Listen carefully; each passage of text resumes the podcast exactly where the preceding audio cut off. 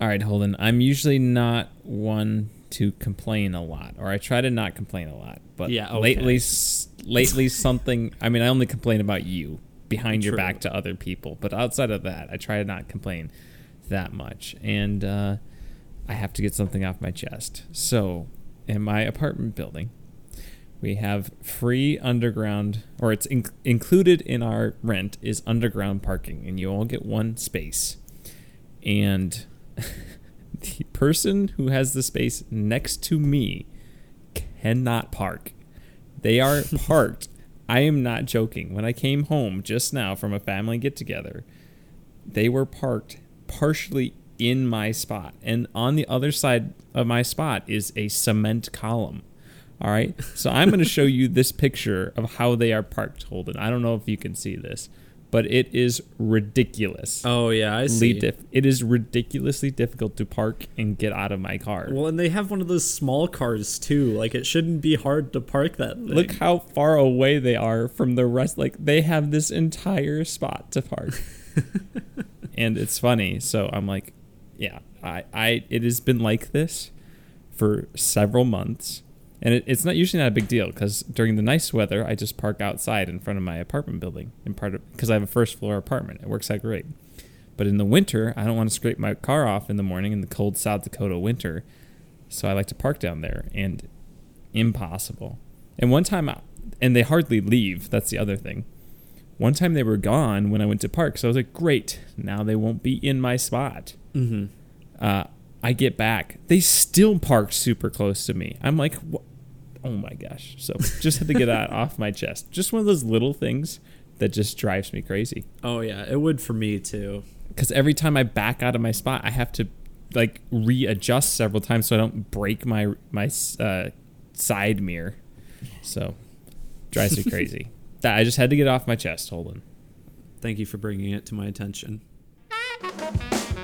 Welcome to another episode of That One Movie Podcast, also known as Tomp, the weekly show where we discuss movies, games, and TV shows in addition to kinda whatever. Mainly we just shout nonsense into our microphones. I'm your host, Holden Sudler, joined by my co-host Jimmy Youthy. Learn how to park your cars. Yeah, please do. This is a PSA. Uh, we've got a great episode for you this week featuring our review of Eternals, the new MCU film. And we're the only ones who liked it.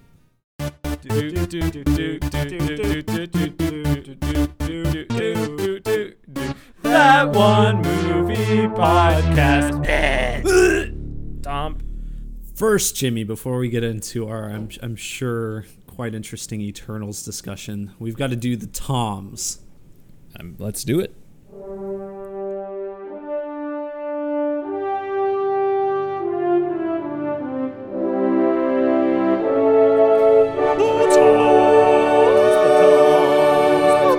The Toms, the Toms, the Toms.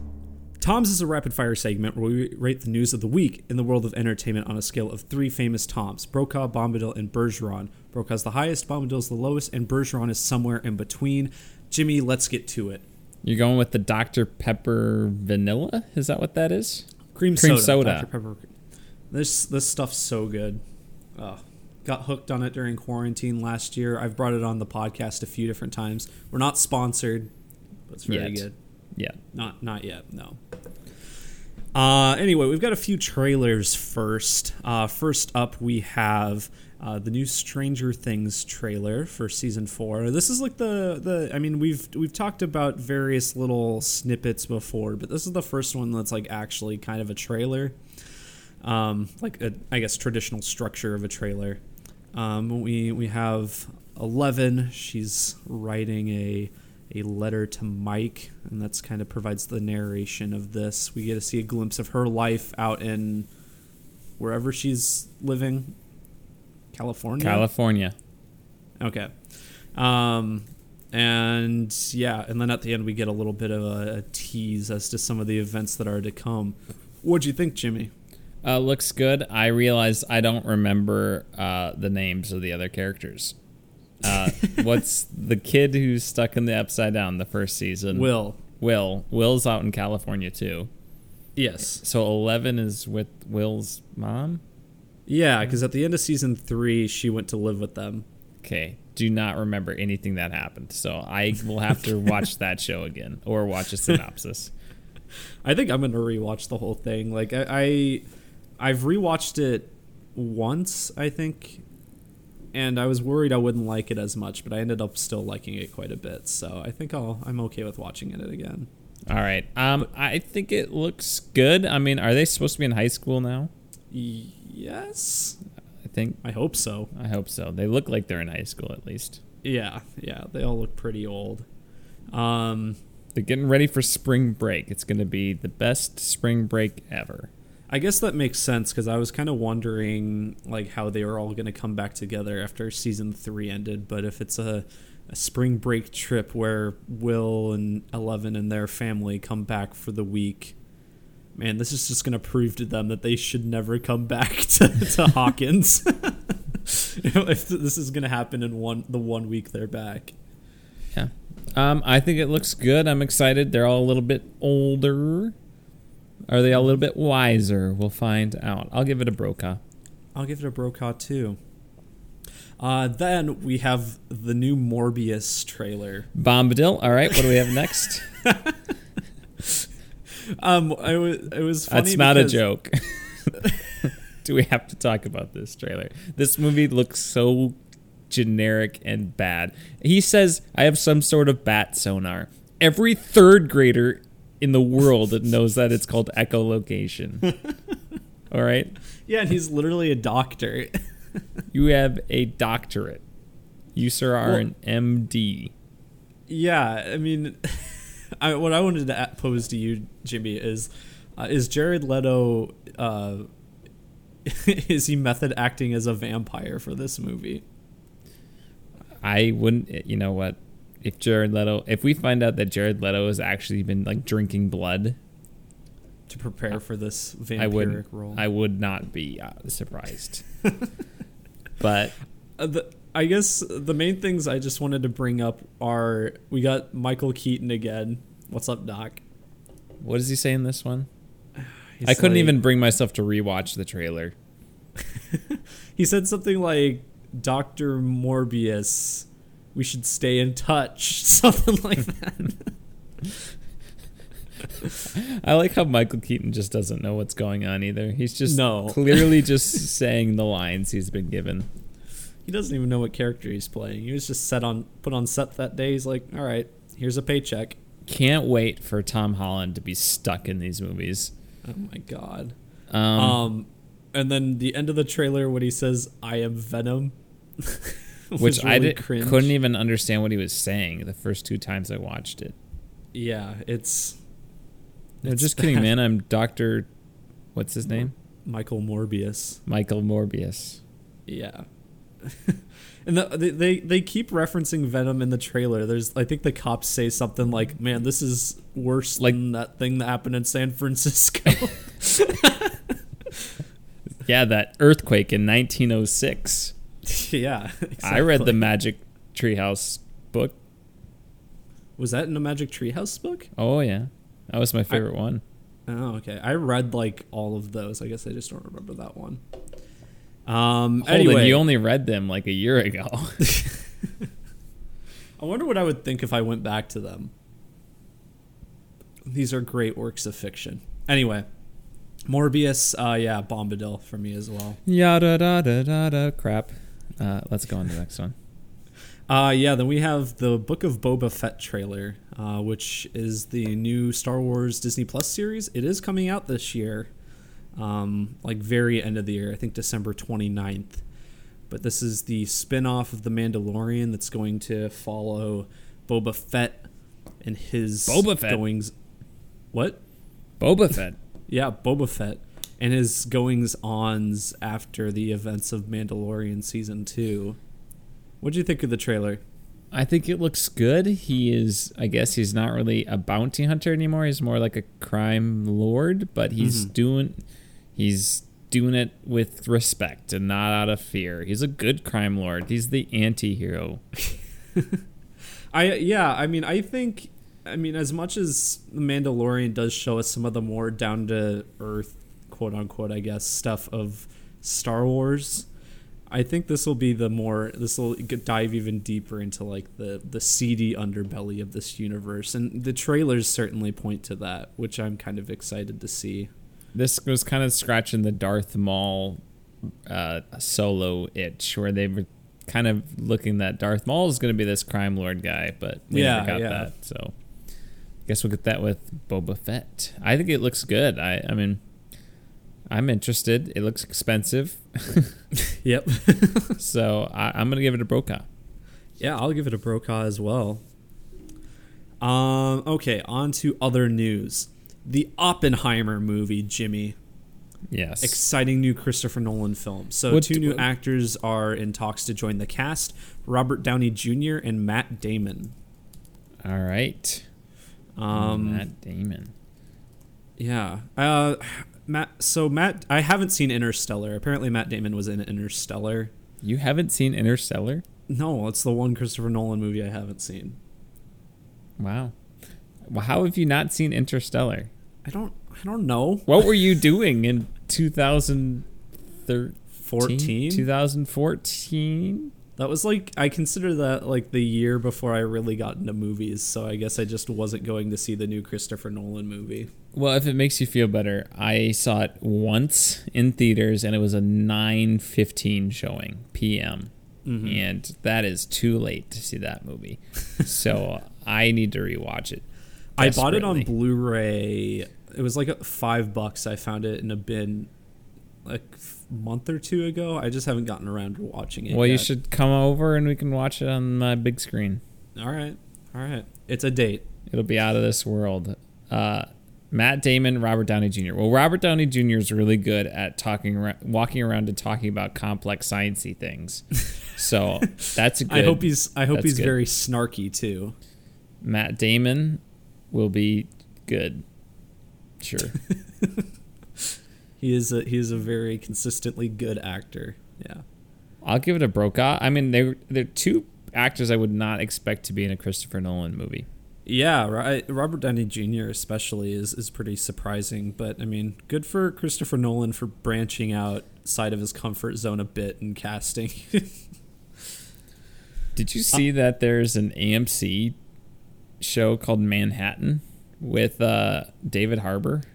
no, what is it's it? like it's the same exact story. is it really? I just been seeing them in YouTube ads. It's like Manhattan, and it's like David Harbour's in it. And I'm like, well, this is coming out right, like, I guess at a good time to come out before Christopher Nolan movie than than then after it. well, maybe maybe if the show's good, I'll watch it and compare the to the movie. Hmm. Uh, next up, this was kind of this was funny. I actually thought this was a joke. Someone sent this to me earlier in the week, but Chris Pratt is going to be voicing Garfield in a new animated film. Uh, I mean, who is he more suited to voice, Garfield or Mario? I, I mean, like if I'm thinking of like a, a Garfield's typical voice or Mario's typical voice, he doesn't fit either. I don't. I guess maybe Garfield. Yeah, I guess I'm gonna give this a Bombadil because bring back Bill Murray. Yeah, bring back Bill Murray. I mean, Bill Murray hates the movie, and the movie's not good, but he was a good voice for Garfield. So, um, yeah, I, I, I thought when my friend sent that to me earlier in the week, I thought it was just like a Photoshop edit over like the the, the Mario movie announcement. I'm like, man, he's playing an Italian, and now he's playing a cat who loves Italian food. He's showing a lot of range. He really is. Uh, next up, live action Snow White. Wait, movie. are you are you rating any of the news this week? Did you rate that one? Oh, I don't think I did.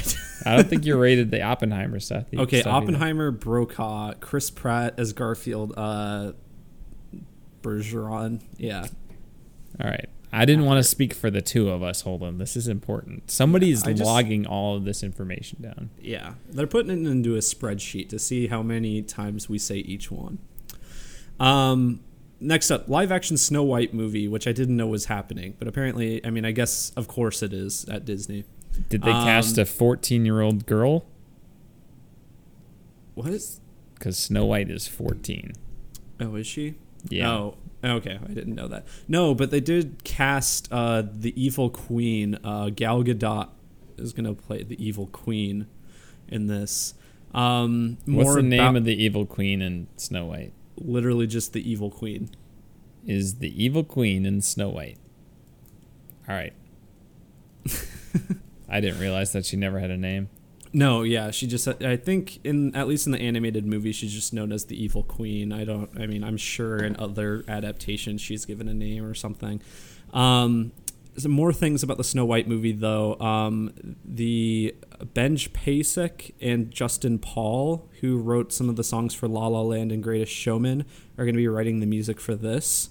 Which I guess this all, this needs like mostly original music because I don't think Snow White has that much uh, music, like actual Hi music. in ho, hi ho. Yeah, they have a few Off songs. to work but- go. uh, and then Marc Hi. Webb is going to direct it. He directed the two Amazing Spider-Man say. films. I recognize that name. Directed one of the worst movies of all time, in my opinion. Uh, well, at least the mo- one of the most disappointing movies of all time. Yes, certainly, certainly. So, uh, what do you think of all that news about this new Snow White movie? I'm pretty indifferent. So I'm gonna go Bergeron. Uh, Brokaw for the songwriters, but yeah, Bergeron for everything else. Because Greatest Showman, I like the music. That's about all I like from that movie. I have not seen it. Yep. Yeah, you don't need to. Uh, then Spider Man No Way Home uh, will reportedly be. Wait, did I. No, I did give that last one a rating. You've been making me second guess myself, Jimmy. I'm like, wait, did I give that a rating? Uh, Spider Man No Way Home is apparently going to be 2 hours 39 minutes long, which will make it the longest Spider Man movie yet. Nice. I'm gonna give that a Brokaw because there's a lot they're putting in that movie. So Yeah. it seems like it needs to be long. So there we yeah. go. It is also the, I mean, I guess Doctor Strange is in it, but uh, it's technically the longest standalone MCU film. So interesting. But yeah, Brokaw. And then more things about Spider Man No Way Home. Uh, in a recent issue of Empire magazine, it was all but confirmed that the lizard from Amazing Spider Man and Sandman from Spider Man 3 are going to be in it. So the lizard from Amazing Spider-Man and the Sandman from Spider-Man Three. Yes. Uh, alrighty.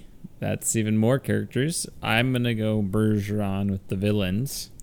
Seems like I'm guessing a lot of these will be just one-off, really quick yeah, they're, they're just going to be like in the movie for maybe five minutes. If yeah, that. I mean, the uh, the lizard is a pretty dumb villain in that movie. I do like Sandman in Spider-Man 3. He's probably my favorite out of the three villains in Spider-Man 3. So, kind of cool to see him come back. Um, but I guess I'll just overall give it a Bergeron, sure. And then the Batman. Uh, this The week we got an official synopsis for it. I'm going to read this synopsis. Um, the Batman is an edgy, action packed thriller that depicts Batman in his early years struggling to balance rage with righteousness as he investigates a disturbing mystery that has terrorized Gotham. Robert Pattinson delivers a raw, intense portrayal of Batman as a disillusioned, desperate vigilante awakened by the realization that the anger consuming him makes him no better than the ruthless serial killer he's hunting. Alrighty. So I mean, the Riddler is really being a Joker on him. Do you think Mm-hmm. you think the Riddler just turned into the Joker? Thought like the Riddler just that he's the Riddler and then he goes insane and becomes the Joker. I don't know. Just a I- thought. I I that would be really interesting, but I feel like they would get a lot of a lot of hate from the fanboys about that one. yeah, I I agree. But I mean, I think Paul Dano could swing a Joker. Yeah, I do too. But uh, yeah, sounds good. Sounds about right. That's kind of what I expected from the stuff we've seen. So I'll go Brokaw. Yeah, Brokaw for me as well. And my last bit of news is for the Wicked movie. I got some casting of the two leads. Uh, Ariana Grande is going to play Glinda the Good Witch, who apparently has previous Broadway experience. I didn't know she did. Uh, and then Cynthia Erivo is going to play Elphaba, which is the green one. I don't know who Cynthia. Uh, did you see um, I feel like you did. What, what was it called? Uh, Bad Times at the El Royale. Uh, no, I started watching it on a plane. I fell asleep. Okay, she's in that. She was uh, Harriet Tubman in that movie Harriet. Okay. Um, I think she's also done Broadway stuff, but those are like the two big things that I, you would probably know her from if you knew her. Um, she's a pretty good singer from what I've seen. Even better than me. Even better than you, yeah, definitely. Wow, that's a pretty high bar. hi ho, hi ho, off to work we go.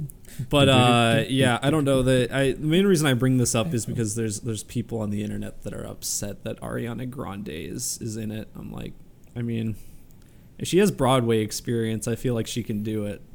As opposed to Ariana Pequeña. Yeah, little joke out there for our Yeah. Spanish speaking listeners. I'll let that one pass. Thank you, Gandalf, for that. So, uh, uh, do you have any opinion on that? I really don't. I have not seen the musical. I I've heard it's good, and those are certainly two people who will play the roles. So I'm gonna go with Bergeron. Uh, yeah, I'll give it a Bergeron too, because I don't really know how either of them would do in the roles, so I don't really know. Bergeron. Uh, is there anything game wise this week? I didn't write down anything. I I don't know. Not that that not that popped up on my radar, Holden. All right. Oh, I think there was a gameplay for Elden Ring, but I didn't watch it because I. I Oh didn't yeah, there about it. was. Yeah, I don't. I don't care about Elden Ring really. So Why don't you Hey, hey. finish the books, George R. R. Martin? Am I right? That's okay. Take your time. You don't owe anybody anything. Um, yeah, I think that's it then. Yeah, I just wanted to make that clear to George R. R. Martin, avid listener of our podcast, that he does not owe anybody. Please don't be angry at us for wanting you to finish Game of Thrones, which I will never read. Holden does not read. he refuses. He gets the I newspaper and looks at the pictures. Yeah, I, I like going to the comics. Yep, Garfield. He, he- the voice in his head for Garfield is Chris Pratt. All right, Full Holden. circle. All right, Holden. Let's talk about Eternals and how we liked it.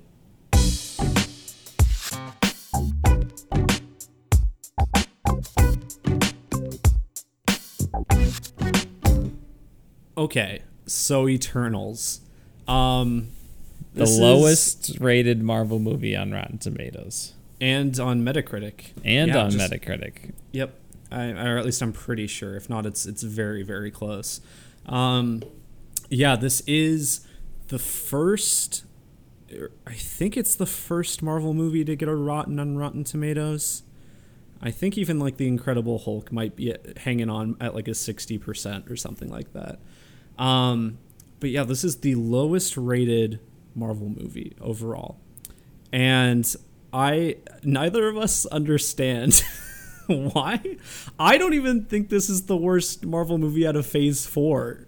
I think Black Widow is worse than this. Oh, I think this is a better movie than Black Widow. I really don't think it's all that close. I think Yeah. it's. I could see what people not liking it, but I don't see people thinking it's a bad movie. I, I, it is messy. Certainly, it is messy. It is Mm-hmm. flawed, but I do think it does a really good job at, at a m- bunch of things that that covers over or makes up for those those flaws, in my opinion. And I don't know. I just uh, I just disagree with the, the critics on this one. And Yeah, I thought this I was mean- a really good movie. I think it's one of the the better Marvel movies. If I'm going to be honest, I think it's in the upper half for me. Yeah, I mean, it's certainly. I mean, co- I, common comparisons. I've been comparing it constantly to like Thor: The Dark World, Incredible Hulk, all of the often lowest, often least regarded MCU films. This is way better than all of those. This is leagues better than those. And I, I, I'm feeling like, I, I, I almost feel like gaslighted by the critics in a way because just because uh, they're giving this bad reviews and they're giving Free Guy good reviews. I so this is incredible. I just cannot believe that people thought Free Guy was a good movie. Yeah. and that this is not a good movie. I I these have to be have we disagreed with the critics more on any two movies? Like Maybe Frozen 2. yeah, but I mean even SNL was like Frozen 2 is bad if you think about it. So it's like we weren't What is yeah, Frozen no, we weren't we weren't alone. I feel like we're more against the grain on these two than Frozen 2. Although we were pretty against the grain for that. Frozen 2. Let's see. I think in retrospect more people are don't like it. Yeah, 78, 64, 78 Rotten Tomatoes, 64 Metacritic. That's not that. That's not like really good reviews. I mean, I guess Free Guy's around there. So we're probably similar in terms of, of that with Free Guy. But this one, I, that would be the case that we really didn't think it was good and critics did um, or thought it was better than what we thought it was. And this is the first time I think we've had the opposite of opi- opposite opinion. Yeah. Um, yeah, I just don't. Uh, so I guess synopsis: you have uh, Eternals, a group of there's ten of them, I think, who come down to Earth, and basically they're they're told that this is their um, this is their first mission. They're going to Earth, and they're told that they have to protect this planet um, from these deviants, which are these kind of alien beings that consume intelligent life. They need to te- protect humans from the deviants um, because they're like just like the saviors of you know different places in the, the galaxy. And for the Eternals that we follow in this movie, this is their first mission. Um, and it happens to be an Earth. So you get to see like from the dawn of man in Mesopotamia all the way to the present day that um, they never age and stuff. And there's interesting questions around not aging. There's interesting questions about human exceptionalism in the universe, which I thought was really fascinating. And this is one of the movies where I'm like, I am kind of on the other side. I'm like, I I really can see the antagonist arguments in this movie. Um, in some ways, it's a human versus nature plot, kind Yeah. of. Um, there's a lot of uh, one thing the one of the big criticisms of this movie is that there's kind of a big CGI smackdown at the end. And I get it. I, I agree that that does happen. That's annoying. It gets old. But I think what's lost in that is there's a lot of character like conflict at you know at stake at the ending as well. Like there's these relationships that are at stake too. So yeah, while you do have this huge, grandiose, world-threatening global, uh, you know, global threat that could end the world happening, you do have these relationships that are being affected by this plot too. It's also, I mean, without getting into exactly what happens at that ending, but it is a little bit, I mean, it is a CGI smackdown, but it's different than your typical Marvel CGI smackdown. takes place It's- during the day, which is Yeah. interesting. Yeah, but it, and it's not just like two armies fighting each other or someone fighting a just different like evil version of themselves or whatever. It is it's more unique than that. Yeah, and I think there's a lot of heart there. Um, yeah. people some of the other criticisms is that the pu- the characters this, of this film aren't fleshed out enough and i didn't feel that like i didn't i honestly felt like i had a good sense of each of the characters that they introduced I feel like uh, I agree with that criticism somewhat with just like a couple of the characters that I feel like aren't necessary to the film. I think there's a couple of the Eternals that if you took them out, nothing would change about the movie. Um, and those are also the ones that I feel are probably the least developed. But even still, even with the with those Eternals, I still enjoy them. Like I'm not upset that they're in the movie. I agree. I think i know which ones you're talking about. Um but yeah i i had fun. I mean it, it did cater to some of my interest. I am a big fan of history. So them going throughout history i thought was cool. I can understand why some people are like that ruined the pacing. But i was excited to be like ooh there's babylon. Ooh there's tenochtitlan. You know, ooh, there's Hiroshima, that sort of stuff. Um, and I thought, kind of them, like, uh, having to process their impact on humanity was very interesting, and Mhm. whether or not their mission was justified. And I thought there was just a lot of moral ambiguity in this film that they just let there be time to contemplate. Certainly, Um, yeah. I almost thought the slower parts of this movie were more exciting than or more interesting, intriguing than the the action. And I still did like the action too. Yeah, I surprisingly one of the criticisms I haven't really seen.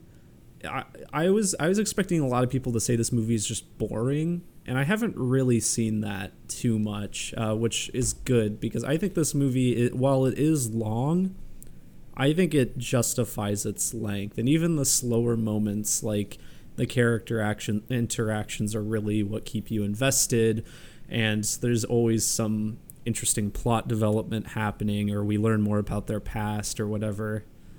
I think it's, I I don't I I think it's far from a boring movie. Uh, there's one storyline with it, the deviants that I thought was very anticlimactic. Yeah, At the I was like, wait, we built this whole thing up to that, and then nothing really happened, and you Yeah, didn't think really that- say anything with that. I think that might be my least favorite part of the movie is that little arc thing. I thought they were going in a certain way. I'm like, oh, that's pretty interesting. And I'm like, oh, they're still not really developing that. Uh, Let's just get to that finish line here quick because it's so obvious. And then they just go somewhere completely different that has zero impact. yeah, And I there's was, I was confused.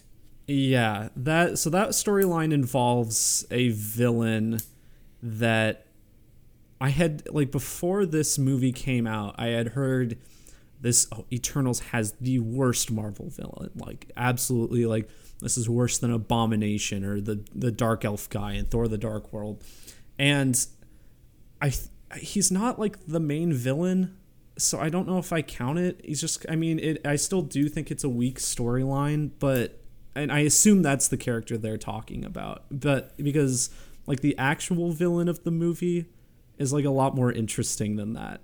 I think the like the yeah, I don't I don't really don't want to spoil anything, but I think the way this movie plays out, it there's a lot of different relevation revelations that happen in this film, and I was I was like, ooh, that changes how I perceive things. Ooh, that changes how I perceive things. I thought it was kept my interest going throughout the movie, and I was genuinely surprised by different things, and it had me hooked and intrigued at what was going to happen next.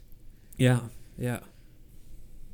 And like I said, there's a lot of like relationships at stake at the end of the movie and characters having to take sides that you can really see why the other people take the other side.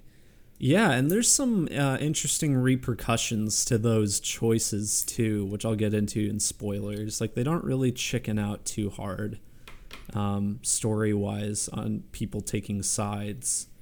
Um, And I I really did feel torn too. I was like, well, which side would I choose? And I also am like, oh, I don't want these people to be fighting each other. So This- I I honestly did think it was it had an emotional climax. I didn't think it was this hollow big CGI smackdown. I thought there was more to it than that, and I think people are underselling it. I also want to clarify something because like this is big in the fu- in the in the press release stuff for this. Um that this movie has the first Marvel sex scene which is blatantly untrue. Well, I on so I was gonna bring that up because it is, but it's not. It is like the most It's imp, ver- very tame. it is inc- incredibly tame. But I did think when we saw that, I was like, wow, that was. I was not expecting that in a Marvel movie. That has to be like the first actual like sex scene of a Marvel movie. Yeah. And I mean yeah, I don't know. It's it's being billed as the first one and technically Iron Man 1 has one.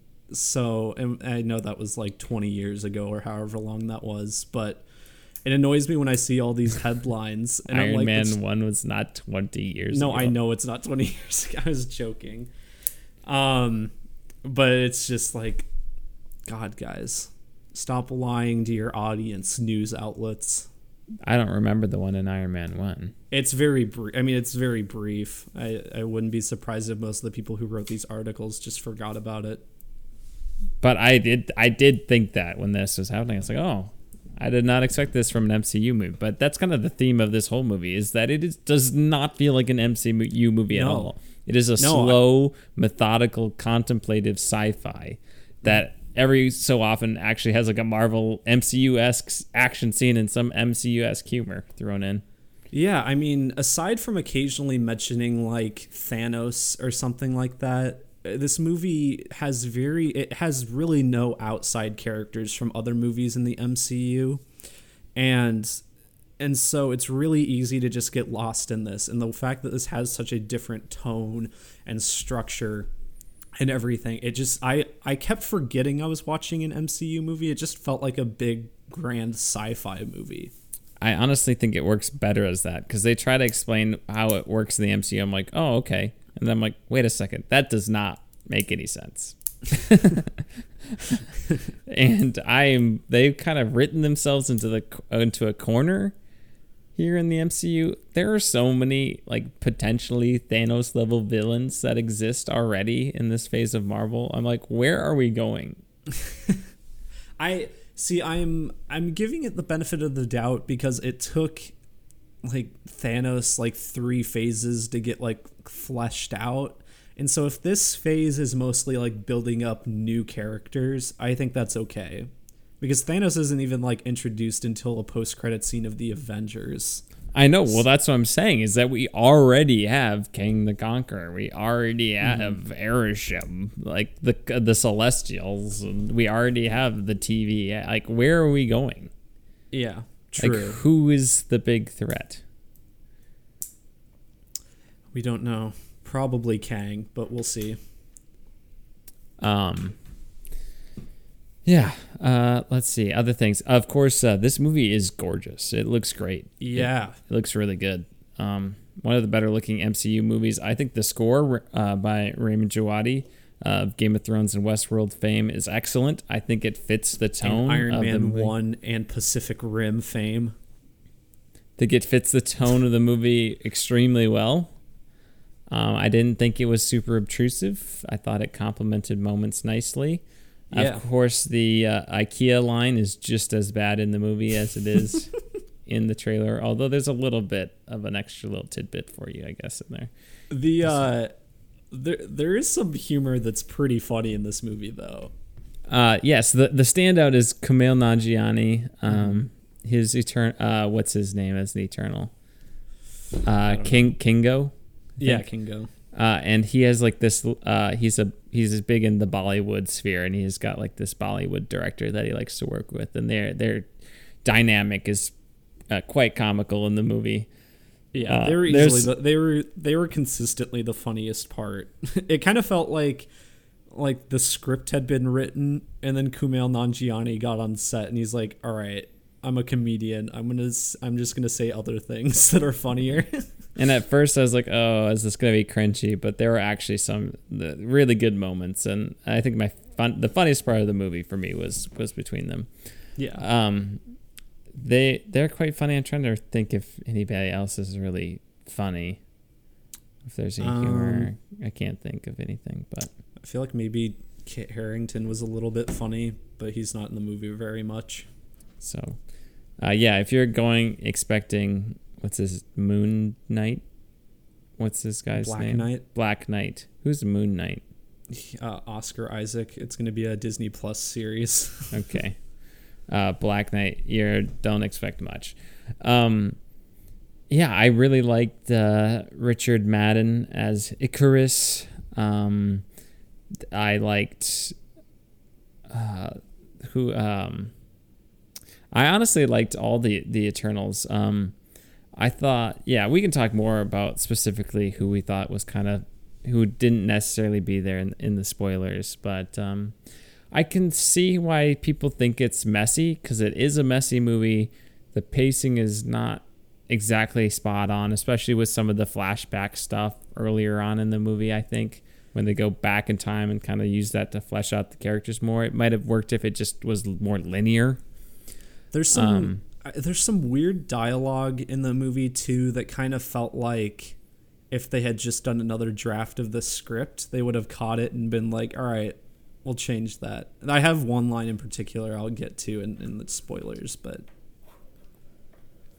there's a few things that it just kind of it kind of made the movie feel a bit more messy, and I do and I think the climax and stuff adds to that, but I I don't think this is nearly as bad as some people are making it out to be. Yeah, I don't understand. I don't understand rotten. I understand maybe disappointing, but I do yeah. not. I don't understand. I don't see how someone could see this and be like, "That movie was more bad than good." Yeah, because this is. Well, that's the other thing. I was seeing reviews saying this is a very unoriginal Marvel movie, but I don't. I don't understand how you can say that. Like, there's literally nothing else in the MCU like this. Like, I'm sure you can find other movies that are like this, fine. But if you're just in the context of the MCU, there's nothing like this.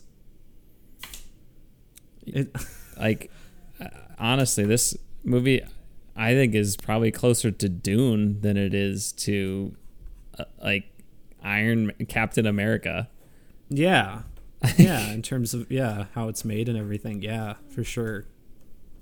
Um. So yeah, I just I don't I don't get it. Um, anything else you want to talk about non spoiler wise before we give our ratings? Uh, no, I think I'm good. All right, I'm gonna I'm gonna give it an eight. I honestly think it's a very solid entry into the MCU. I'm glad I enjoyed it. I think Chloe Zhao did a great job. Yeah. Um, I thought it was well directed, well acted, beautifully shot, great score, had some great underlying themes, some great character moments, uh, emotionally satisfying climax, and opened up the world of the MCU to even more kind of big scope or big things that could come into play later on. So I, I liked it. I want to see more from the Eternals. So yeah, I'm yeah. going eight. I wanted to uh, mention too that I mean, this does ver- feel very much like a Chloe Zhao movie, and it is. It's amazing to me that they gave her this much creative control before she even won her Oscar. Like, because because the, they would. I like made, how you're like this feels like a Chloe Zhao movie. You've seen one of her movies. well, it feels like Nomadland. It feels like what I've seen of the Rider. I mean, I haven't seen the movie, but I've seen stuff from it. Um, I liked this movie more than the Rider, personally that's fine. But yeah, I, it, it, it's cool to me that they gave her this much creative control over the movie because they would have made this movie like a while before, especially since it was delayed a whole year before Nomadland um, came out and swept award season. So good on you, Marvel. Please don't let the critical reception of this well, uh, for, I mean, it seemed like Marvel really liked this movie because I weren't they like talking about pushing for Best Picture nominations for this movie or something? Maybe I don't know. Uh, but I uh, I would say yes. I think it like I think it is really good. Like it's messy, but they took a big swing, and I think they mm-hmm. mostly hit. I do too. Um, so we'll talk about more specifically why we like this movie uh, in spoilers. So let's do that now. Or did you give your rating, Holden? Oh yeah, I give it a seven. Seven. All right, let's talk spoilers.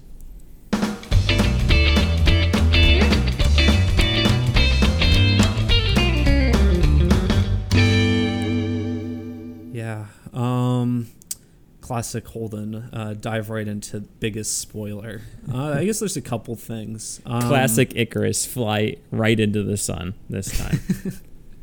the um, biggest spoiler of the movie is that South Dakota once again makes an appearance in a Chloe Zhao yes. movie. She just cannot keep herself away from the glorious state of S- Sodak. I I don't know what it, like. Uh, she must have. Well, okay, so she has the Rider. She has Nomadland. I actually didn't know she had a movie before the Rider.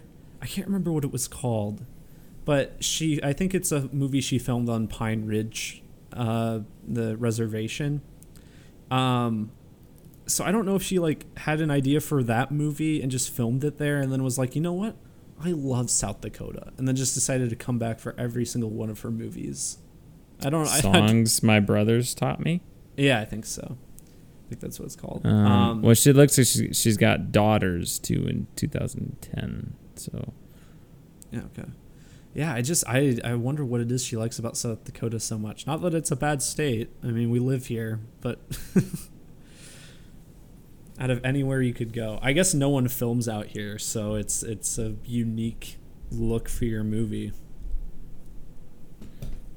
yeah, I mean, uh, it was like we saw that. I I mean, I was excited to see Mesopotamia and Babylon because that's what I teach about. Um, Mhm. Also, Tenochtitlan, which is another really interesting place. Uh, but uh, to get South Dakota on there, we were like, oh.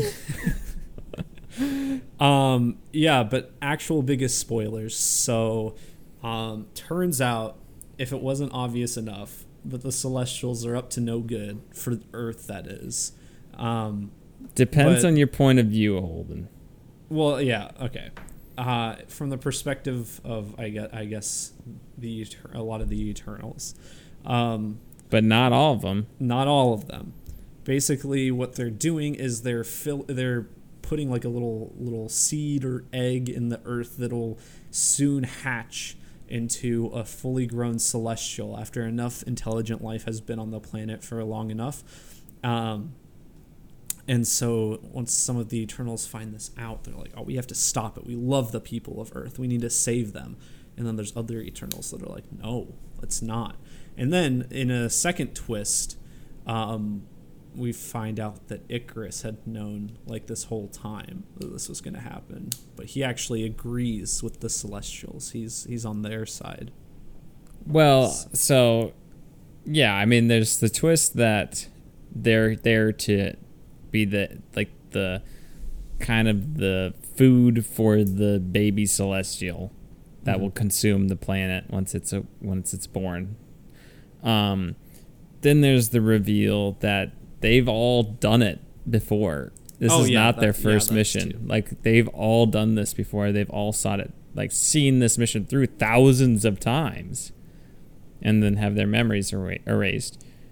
And there's the reveal then that yeah, Ikaris had known about this along with Ajak, and Ajak had changed her mind, and Ikaris was like, "No, we got to see this through the end. This is our duty. This is what we're. This is our point of being in the universe." Mm-hmm. in addition to like the the eternals are literally like cyborgs created they're Yeah. not actually like uh They're they're, not they're ai honestly i mean they're artificial intelligence which was interesting and they had to kind of process the they had an existential crisis Yeah. in more ways than one not just like what's my duty but i also just like am not real yeah. Uh, so I I really liked. I mean, I love the idea of like the Celestials are there to destroy things in order to make more life throughout the universe. And if they're not there, at some point the universe is going to come to an end and life will cease to exist. So why do humans have the right to exist when the Celestials, when one Celestial creates tr- trillions upon trillions of other intelligent life forms throughout the universe? And I'm like, the humans have no right to do like to, to exist at the expense of other uh, intelligent life. Yeah. I was Team Celestial, man. I am stopping them. I am right there, Ikaris. We're gonna take them down. See you guys next time. I'm gonna miss you. Sorry. I don't know if I'm Team Celestial, but I definitely see that. I'm like, yeah, that, that makes a lot of sense. I can see why you have some of the Eternals like on that side. Um, and what I hinted at earlier is I liked how Kingo is like, I, I agree with Ikaris, but I'm not gonna fight you guys. And instead of like coming in and saving the day at the end, he just doesn't come in at the end of the movie. I was surprised by that. I was yeah, like, I was too. I thought that was a bold move, but I thought it was it worked well. yeah, and I like how he's like, "Come on, buddy." I can't remember his little guy's name, but he's like, "We got to go Mm-hmm. and be with our family." And he's like, "It was was an honor serving with you, Eternals." Like that was very heartfelt, and he was kind of the middle ground and Kingo was just such a delight to have in he this was. movie. Honestly, He's so good. I'm excited we have more of him. I would Yeah. have loved it. It had uh, Ikaris not died. Like I, I felt that was weird. I that was something. I was like, his death was just weird. how he just flew away. Like I was, uh, I, I was expecting um, a, an Omni Man where he just flies away. yeah, I, I feel like that would have been better. Instead, he just kills himself. There, there is quite a bit of parallels with this and Invincible. Now that I think about it, Yeah. uh, Yeah, I can see especially with Ikaris. I mean, I don't want to spoil anything for Invincible, but uh, there. Now that I think about it, there are quite a few parallels. Um. Well, Ikaris, Ikaris, the way he like moves just looks like Homelander. I know he was Homelander, and I, lo- you know me, I love Homelander, so I had no problem with him being this. But he's way more redeemable than Homelander. Yeah, yeah, no, he actually has some some good intentions, but I felt just the way the Oh, way the special effects on him and everything worked, and the way he flew, it looked all very Homelander esque. Oh, and his eyes and everything. Yeah, Um, I really felt for Sprite, like it, like having to live for thousands of years and never being able to be an adult. yeah, um, and never being taken seriously by anybody. Like, it, I just like, I honestly, I was like, that would be such a hard space to be. and honestly, that I mean, I, I don't think it's like super fleshed out, but I mean that adds the theme of like religion and like like why would your higher power make you like this way i guess like why would why would there why would her higher power make her stay a kid for however long Yeah, no, I, I think that's a great observation, a great point. I, I think Eternals has a lot of these little like things that you could just, you know, chew on for hours and have deep discussions on them. And I just, I am astounded that nobody seems to be giving the movie credit for that. yeah Um, but especially her dynamic with Ikaris was great, and Sersi. I think I would have liked to have gotten more between Ikaris and Sersi in the past. Yeah, yeah. Because I mean, it. I mean, all we get is we get they first meet when they wake up, and then she t- and then later on he tells her he loves her, and then they they have sex, and that's it. Re- it That's like- really is. That's like all we get. I I feel like we should have seen more of them in a relationship throughout history. Whatever that looks like. I do too. I wish we were would have gotten more of that. I I think it could have been more linear. Um, the other thing I liked, we had the mind reading guy, uh, or the mind control guy. Yeah, And- Druig. Druig, yes. I thought that he was a really interesting character too. Um, like having the ability to stop human conflict, but not being able to do it, and then having to live with yourself. You also had um, what was his name? Uh, the the sciency guy who creates all the inventions. Yeah, played by Brian Tyree Henry. Um, yeah.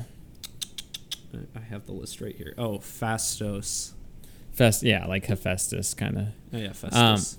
um which was that was another weird element of it how they're like the names of the gods but humans got the names wrong yeah, yeah. Angelina Jolie is Thena instead of Athena. yeah um i thought you know him having to like be in hiroshima after the the atomic bombing and kind of know it was a result of him giving humans technology and advances Yeah. I, I, as much as I loved that element, I think I would have liked more of that because I think that that would have made for a very, very compelling, like, side bit if that was fleshed out more. I mean, it still is, but Um, and uh, what was uh, um, uh, Athena? I, I don't know if Thena really worked for me in this movie. I, I think she needed to be fleshed out more. Thena and, um, she had a nice chemistry with the other guy with the the hammer fist. yeah, I forget their um, names now since we saw it like three days ago. But I'm trying to remember his name. His name. Oh, Gilgamesh. Gilgamesh, yeah, because based off the Mesopotamian hero, I should have known that. Uh, so I do like how the idea of like they're in all these names and then they aspired all these myths throughout the world. I do like that idea um, and these cultures. Uh, Yeah, that's what I. I, I don't wonder, think like, they were necessary in the movie. I, they didn't Cer- add that much for me. is Sersi the ba- the basis for the Greek like figure. Yes. Oh. Who and who is Circe? What is Circe? What does she do in Greek mythology again? She was like an enchantress, I think. Uh, oh, she's in the Odyssey. And she's like, is she at the island where you Yeah. stay forever? Yeah. I don't. Emily's read a whole book called Circe, so I'll have to ask her. Um, I guess she's, but that doesn't really seem to fit her character. Yeah, that's what I was kind of thinking. Is I felt like that was the obvious parallel, but I wouldn't know how that would fit her. Yeah, I th- I don't think I liked Thena and Gilgamesh, but I don't think they. I think Gilgamesh was fleshed out enough, but I don't think Thena was fleshed out enough because she No, I kept mean- having these like she kept like malfunctioning, which is kind of a a really kind of good hint that they're actually like AI because she Mhm. literally just starts malfunctioning like a robot would. Um, yeah i felt like they they were focusing a ton of on the malfunctioning and that that focus kind of kept them from exploring her as a character like she was just malfunctioning and that was mostly what they cared about her And then it was just like, oh, that's you're malfunctioning because we've done this before and you're feeling guilty. But it doesn't really explain why she just starts going rogue all of a sudden. yeah I guess yeah. she's like, oh, I need to defend this planet. Maybe she was always on the side of defending the planet. yeah could be Um, yeah, it also kind of just like there's just a lot of trauma in this movie too. like they're all dealing with some sort of guilt that they have to carry with them. mm-hmm and they literally have the thousands of years of guilt too that they're not even aware of existing deep in their you know hardware i guess i i just liked all those little touches that they had and i was very impressed at how well chloe zhao was able to balance 10 characters plus you know um, in this movie. I mean, the one character we said did not really work for all work at all, especially at the end, was the deviant kind his of. His name is Kroos, but they never call him that in the movie and it, it's Bill Skarsgård, right? Yeah. Which we did not know, did not realize it was him. I was expecting the Eternals, I guess, Eternal, like not the Eternals, just Eternals, uh, to to kind of start fighting him, but then realize, hey, we have an aligned agenda here, and then team up. But that doesn't happen. They just Thena just kills him, just slices yeah, him up. it was so like I, I didn't okay so he he get he like evolves into this human figure and like runs off into the woods then at the end of the movie he just like wanders onto the beach nearby where they are somehow um Yep. and it it felt weird that he wasn't just like i mean like they didn't figure out that they're just trying to do the same thing they're just like deviant gotta kill him i mean i understand the part that he's a deviant we gotta kill him but then Yeah. when he's like starts talking and explaining his stuff he'd be like oh okay let's work together Yeah, it, it was. I mean, he's the character that, if I mean the, the the critics and people have been saying is the worst Marvel villain, but I would say he's just a side villain because he's not the main focus. he's I like the third main villain yeah, he's like who doesn't sure, seem the- like he's gonna be a villain no, and I mean. Yeah, they're they're chasing around the deviants. They're trying to kill the deviants for a lot of the movie. That's their goal. But like as soon as he turns into that humanoid form, by that point they're they don't care about the deviants anymore, so he's not even the central antagonist at that point. I it's it's kind of stupid. I think people are just looking for reasons to dislike this movie. i also liked the fact that the deviants were evolving and the celestials didn't like how they couldn't control that yeah. um, and but then at the same time you have the eternals who they are essentially evolving too into a true artificial intelligence that thinks for themselves. Mm-hmm. So, um, now does it make sense that that they can even do that in the first place and they're not just killing machines? No, not particularly. Does it make sense that the Celestials exist in this universe but nobody else knows about them? No, not particularly. does it make sense that they're not supposed to interfere in human conflicts, but they can interfere with de- like aliens, but then they don't interfere with Thanos, who is an alien? No, not really. Does it make Well- sense that they need uh, the Celestials need a, in hi- a huge population of highly intelligent people, so it would be in their interest to fight against Thanos, but they don't? Does that make sense? No, not at all. To answer one of yours though, I a lot of the people out in like the cosmic MCU are aware of Celestials. It's Okay, just like the do. people on Earth that aren't. Yeah, I guess. Um, But-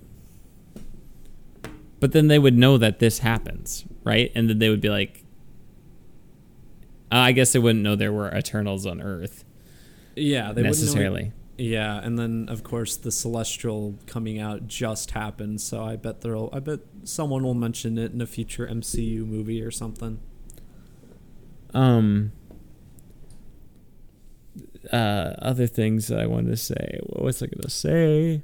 I just I had something I was going to say and I just forgot it. Olden, darn it. We talk about the post credit scenes. Yeah, post card scenes. I mean, when we have the the Black Knight, he he's got a sword. He's got Cool. a demonic sword and he talks to Blade, Yeah. which I I mean I, I there's no way I would have known that that was his voice, but apparently that voice that talks to him at the very end before it cuts to black is supposed supposedly Mahershala Ali as Blade. Did not realize that. No. Um, then the other post credit scene was Harry Styles and Patton Oswalt, the full CG character Yep. A little troll, Pip the troll. already. Um, Harry Styles is, I think the character's name or the, his superhero name is literally Star Fox. Uh, I can't remember what the what they actually call him, but they say he's Thanos' brother. I guess. Interesting. He's not They look- purple. yeah, they don't look anything alike. Um, but yeah, I don't. I I had I remember I heard Harry Styles was in this movie, and then he's just showed up at the end. So that's cool. I don't know anything about him or Pip the Troll, and I only vaguely know stuff about the Black Knight, and I do like Blade. Introducing all these new characters. Yeah. Um, the post credit scenes didn't really do anything for me. They say the Eternals will return, so we'll see them again. Uh, I guess a lot of the Eternals got kidnapped at the end by Arishem for whatever Yep. reason. So there's going to have to be a rescue mission. Yep, and the only ones that are not captured are Athena, um, Ikari, and Druig. I think so. I think everyone else got captured. So like the three least interesting. Just kidding. I like all I like all their powers and stuff, but they're probably the least fleshed out ones. yeah. Did um, Kingo get kidnapped? I assume so because I think he took all the ones that were still on Earth. Yeah. So And I like how they were like, "You- well, you know what? This seems seems to have happened before, where the Eternals said they stopped the the um oh what they call it the emergence.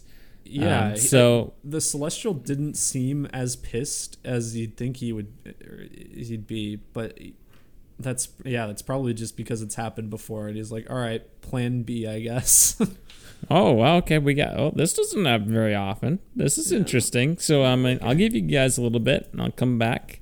And uh, if I say that you're that humans are not worthy, um, which will certainly happen, then I'm gonna absolutely just destroy you guys. yeah, I I'm going to be interested. I don't know how well this movie is going to do given the critical reception. I think the opening weekend it's been okay. Um apparently I think it had a bigger opening weekend than Shang-Chi did. Um but not it still didn't beat Black Widow's opening weekend, heaven forbid. Um, I thought But- Black. I, I thought Shang Chi beat Black Widow's opening weekend.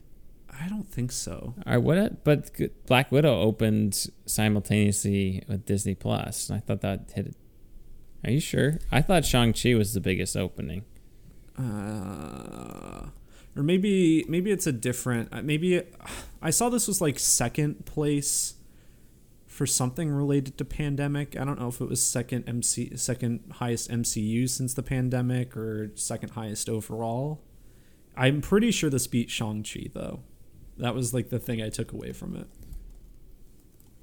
All right, largest 2021 box office. Shang Chi is the largest of the year.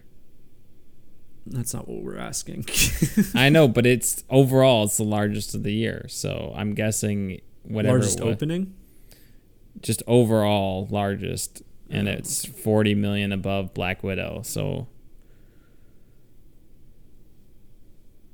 I don't know. Eternals already made 71 million, so that's pretty good. Yeah, it's not bad. I, I I'm hoping. I mean, pretty we'll good get- for pandemic. Yeah, I'm hoping that we'll get more of them on the big screen. My biggest fear is that they'll relegate it to like Disney Plus if this doesn't do well. But I want to see Chloe Zhao make another one.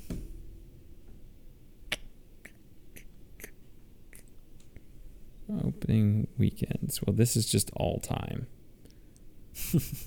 um. Avatar and Avengers Endgame.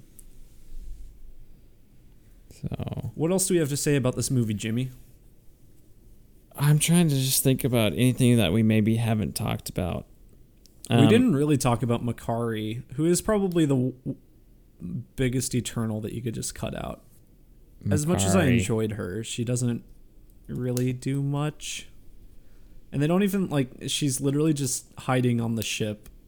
Yeah, you'll find her she's she's not really in the movie until the end, which I was fine with. It's like, yeah, you can have all these side characters and just have them at the end. Like you don't need to fully flesh out Yeah. all of them. With that being said, I think this works better as a, a miniseries. I'm just gonna keep saying it. Like I think it just would have worked better as a miniseries. I don't know. I think this worked pretty well for the big screen. I think I this think was a really good two hour and forty minute version of it. Mm-hmm. but I still think you just get more fleshed out with the series. You get more emotion at the end. But I, I think they did a really good job for two hours and 40 minutes. Again, I think it was well directed by Chloe Zhao. Yeah. Yeah. Doesn't deserve all the hate it's getting. Seven out of 10. You liked it more than a seven out of 10. No, I think it's like a seven out of ten. You liked it more than you. I, I, think looked you at liked you. it more than me. I mean, I, liked it more liked- than you, but I looked over at you. I said, "What'd you think?" And you said, and I- I didn't. Had, I hadn't even said anything. You said, "I liked it." Yeah, seven's uh, seven still means I like it. I know, but you liked it more than a seven. Come on, you liked it more than a seven. Go, you can go seven. Yeah. You can go seven point two. I gave. Uh, you can give it a seven point two. No, I'm not doing that. Okay, I, yeah, I Holden's was official sitting, I was score sitting in the 7.2. theater the whole time, like, does Jimmy like this movie? I wonder, I wonder if Jimmy's gonna actually like this. It is always interesting to be like, like if you really like something or if you really don't like something, and like to, I'm like, hmm, I. It would be really weird if Holden and I had just a completely different experience. but uh, yeah, I think that's. I think we could be done talking about the about Eternals, not the Eternals, just Eternals. Yeah, good talk. All right, Holden, what are you doing? What are you doing? What are you doing? No, what are you doing? What are you doing? No, what are you doing? What are you doing? All right, so Halloween we recorded it, but I also watched a lot of movies because Halloween I decided to watch some spooky stuff. Um, first off, I watched the first two Halloween Town movies. Oh my gosh. I really loved those. Like that movie those movies creeped the heck out of me when I was little, especially I think Halloween Town 2 when they all turn into the monsters. Or is that in both of them? Uh, that's the. I think that's just the second one. Okay, just the second one where they all turn into the monsters. Yeah. That idea scarred my childhood. I could not go through a Halloween without thinking about how everybody was going to turn into their monsters. Um, I really liked those movies when I was little. Um, I at least the first two. I, I don't. I think I remember them coming out with the third one, but I don't necessarily remember liking it. So there's four actually. Um, Oh, wow. I we only watched the first two. I had never seen them because I was never like a Disney Channel kid or anything, so I just never caught these movies. Halloween Um, Town Two: Kalabar's Revenge. Yeah. well, it was funny. I was watching the first movie and they introduced Kalabar, and I'm like, hmm, I wonder who the villain is because the second movie is called Kalabar's Revenge. Because he's kind of introduced as like this good character at first. I'm like, okay. Who is Anyway- Kalabar? Yeah. Uh, Debbie Reynolds, so Carrie Fisher's mom, is the, the the grandma witch, and she's really good. She's like having a ball in that role.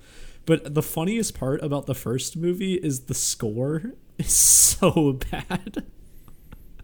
It's just it sounds like stock music. If you I think I'm trying to think of what piece it like what part it is. If it's like the credits, there's one piece of music they keep playing that's kind of like the main theme that just sounds like it was made in like GarageBand or like some cheap music software. it's really funny. Um but they're they're pretty charming movies. I can see why people have such fondness for them. I Um, I have not seen these since like 2005.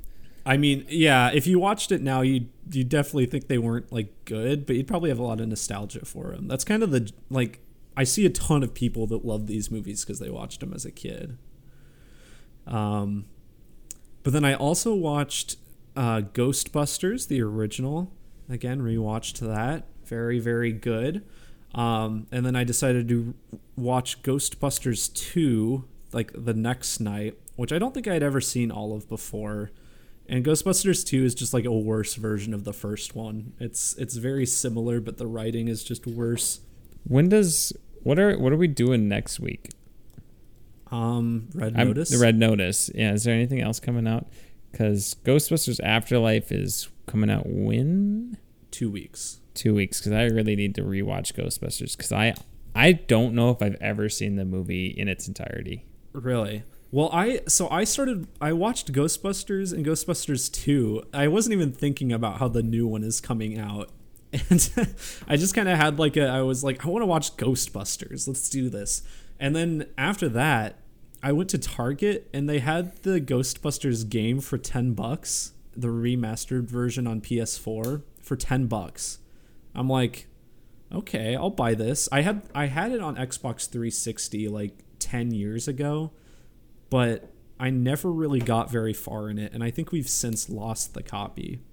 Is it So- good?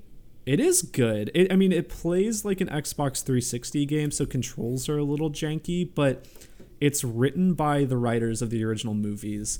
They say it's basically what Ghostbusters 3 was going to be before it entered like development hell and never got made, and they got the like the entire cast back. So it's like all voice. You got Bill Murray, Dan Aykroyd, all of them are in it. Harold Ramis before he died. Um, and the remaster is like the barest bones of a remaster. It's really more of a port than anything with like running at although it's running at 60 and they improve some textures and stuff. But that's really about all they did. But it's a pretty enjoyable game.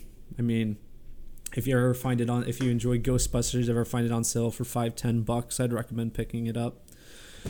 But I I played and beat that all this week already. It wasn't that long. Um and what else did I watch? I watched Scream, rewatched that.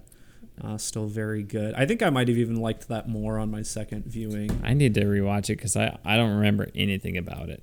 Yeah, it's. I think I liked it more this time than I did the first time.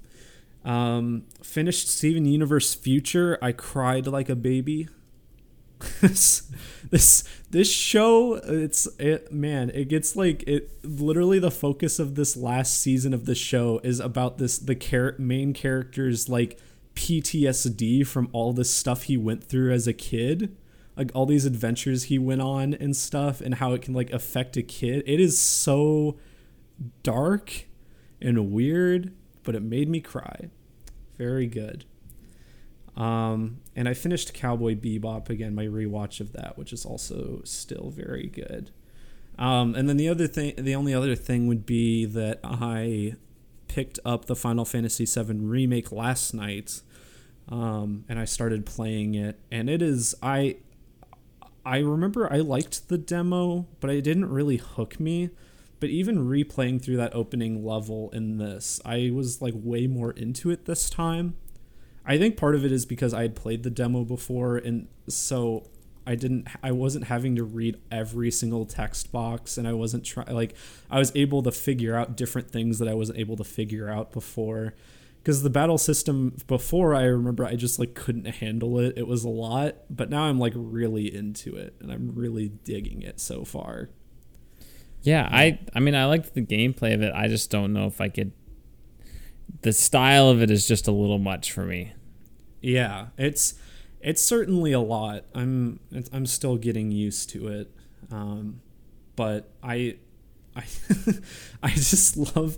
Well, I don't know what it is about Cap about Capcom. Wait, no, that's Square Enix. Never mind. It's it's it has like the same thing that Resident Evil does, where the dialogue is like really entertaining but kind of bad, but the story is still like good. Like I think Final Fantasy VII's story is good, but just the way the characters talk are pretty funny. It's very much just like directly translated from Japanese or whatever. Just it's not really how we talk here in the US, I guess. But um yeah, I think that's it for me, Jimmy. What about you? Um, let's see. I I didn't really watch any big movies or, or play any games. I still I need to get back on God of War 2 because I just I the baseball playoffs came around, completely messed up my sleep schedule, and I didn't wake up early to play games before work. Um, I haven't done that in a while, but uh, I did stumble across on YouTube the New York Times. Um, someone for the New York Times had created a short film called something like in a galaxy far far away i played anakin skywalker something like that. Um, and it's like this 16 minute short film. It's very beautifully shot about uh, one of the kid actors who was in the final three to play young anakin skywalker in the phantom menace. Oh, okay. and it was his story of that and how he was a huge Star Wars fan, and it was just like absolutely devastating that he did not get the part. Um, and I don't want to talk too much about it, but it is just very moving and interesting, and it just makes you feel for. I mean, it's just kind of interesting because because on one hand, Jake Lloyd got the part, and his life was kind of ruined because of it, and he this guy didn't get the part and his life was ruined for a long time because he didn't and he lived with all this you know this like resentment Mm-hmm. and just what if living in this hypothetical situation and he's finally been able to move on from that and love Star Wars again and stuff but you watch like these audition tapes which are in the Phantom Menace documentary and I had seen them before and um, they pull out a couple things and the way he delivers the like I mean, clearly this documentary is portraying it from his perspective, but it's like, how did they not choose him? like, he was clearly the best one, and there was like, because they have like um the reading with Natalie Portman, where where with the scene where it's like, "Are you an angel?" That scene, um, Yeah. in Watto's junkyard or whatever, and she's like, something about like, well, you're just a child or something. and he's something like, but I I won't always be. And the way Jake Lloyd delivers it is like, okay, kid actor. And the way that this guy in this documentary delivers it, it is like chilling.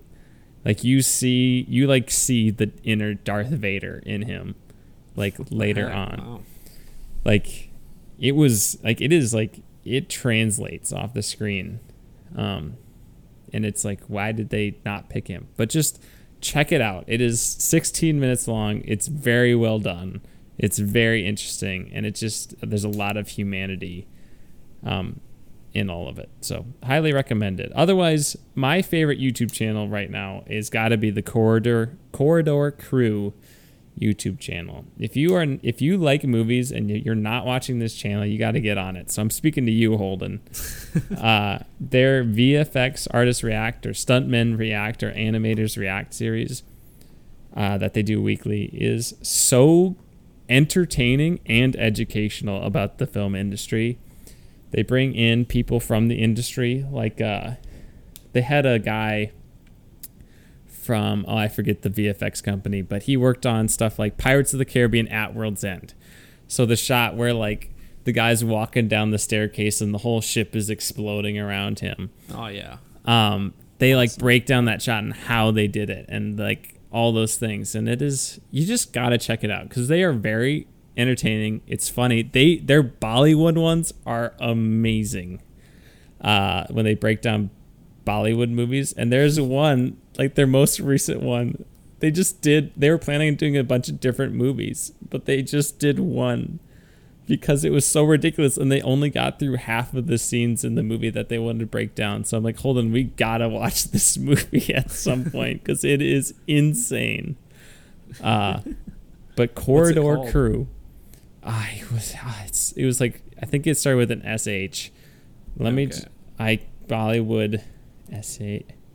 I was wondering if it was one I was. I don't know very many Bollywood movies, but there's a few I know. But I don't think I know one that starts with an SH. I just there was I think there's I cannot find it in Bollywood insane movie, but that's gonna be like redundant. um, See if it has Kingo in it. I uh, I can't find it. See, Jimmy, all I've gotten out of your entire segment is, oh, I watched a, a short film by a New York Times uh, author. Yeah, well, you're rubbing off on me. It just showed up in my YouTube recommended. Um. Yeah, S- Singham, maybe. No, I don't think so. Is maybe I don't know, but whatever it is, Holden, we have to watch it because it is nonsensical Okay. and insane. and just everything is insane. And they like watch the movie and they're like, "Wait, is this actually how it's edited?" And then they like, "Yes, it is." Incredible. Uh, yeah, so, I've wanted to watch like a Bollywood movie. I've never watched one before, but they all look pretty crazy. Um, but I gotta say, if you are not watching Corridor Crew, which they have a their main channel is Corridor Digital, which they do a lot of cool VFX and stuff. Like they redid the Luke Skywalker deep fake in the Mandalorian and stuff like that. They do a lot of really cool things uh, on their main channel, but this is like the the extra channel that they do, and this is their series, and it is so good. You gotta start watching it. Okay. Okay. Um, but yeah, that's that's what I got, Holden. Cool. Uh, well, next week I think is our Red Notice uh, re- review, um, which will be on Netflix. It's in theaters right now, but we will be watching it on Netflix. Um, and then the week after that, Ghostbusters Afterlife. Um, what Encanto's in like a few weeks, which I keep forgetting Me is a thing. Yeah. I honestly, so we saw a trailer for that before, um, before Eternals, and I kind of wish I hadn't because I just realized how little I knew about the movie. I was like, if I, seen- if I had just got on into the movie without seeing that, I would have been surprised. Um, but yeah, I think that's it. French Dispatch is finally showing in, in Sioux Falls, so I'm probably gonna see that at some point. I don't. If Jimmy wants to join me, he can. Uh, yeah, I would like to watch that. Um, the other things that are coming out, uh, Clifford coming out. I was still on Holden. I'm like Clifford. Since it takes place in New York City, it should end with Clifford climbing the Empire State Building and getting shot at by airplanes. Have you seen the? There's like a meme where it's a still. It's a still from the trailer, and it's like the girl and her dad, and then the Clifford's just standing behind them, and the- they're like, "This looks like a commercial for an anxiety medication." Uh, otherwise, yeah, Home Sweet Home Alone comes out. Uh, Okay. A couple weeks we have Ghostbusters Afterlife, King Richard, uh, Power of the Dog is coming to some theaters. That's a movie I really want to see. Uh, yeah, then we have Encanto, House of Gucci, and Halloween. Welcome to Ra- or Halloween, Resident Evil. Welcome to Raccoon City. And the Beatles get back. And uh, I know Spencer And is in Pizza. too. I want to see Spencer. Apparently, that's good. Um, yeah. Oh, sorry. Power of the Dog is eventually coming to Netflix, so Yeah, it is. we'll catch it then, I suppose. Yeah, If if we have to. Um, cool. Lots of good movies coming out. There are Very so many good movies, and I just want to say, Holden, I got like emotional watching that West Side Story trailer. I don't know what it is. I am just like I am actually legitimately excited to see that movie. it just like if Steven Spielberg has a return to form, not that like the post wasn't really good. It was a good movie, but it's not Spielberg, you know? It just didn't have Yeah. that magic. I'm telling you, where they're like One the wrestling and there's like they're wrestling over that gun and the gun like goes on the ground and the camera cuts up and they look at each other. I'm like, that is just the quintessential Steven Spielberg movie moment. And I just was like, oh my gosh. I just like feelings were welling up inside of me, Holden. I was getting butterflies because I was falling in love with Spielberg cinema again. Interesting. I didn't realize you were so excited for it. Well, good thing we'll watch it. And I've also had um, Tonight, Tonight stuck in my head forever. Uh, yeah, a lot of good movies coming out. Yeah, Guillermo del Toro even has a movie coming. I keep forgetting that's a thing. Yep. Um, Spider-Man, course- Matrix. of course, The King's Man. That movie is still coming out sometime. Yep. Wow, we got a lot of, a lot of films. Yep. And- All right. Uh, yeah, so if you want to leave us a request, you can do so by uh, leaving us a five star review on iTunes or by emailing us at toppodcast at gmail.com or donating to our Patreon. Um, that's it Or- for me, Jimmy. Or if you're the person who parks next to me in my apartment building, if you park in your parking spot correctly, I will allow you to to uh, request a movie. what, but what if they do it once, request a movie, and then just stop doing it? They've exploited. At least deal. they did it once. All right, Holden. Adios, pantalones. love you.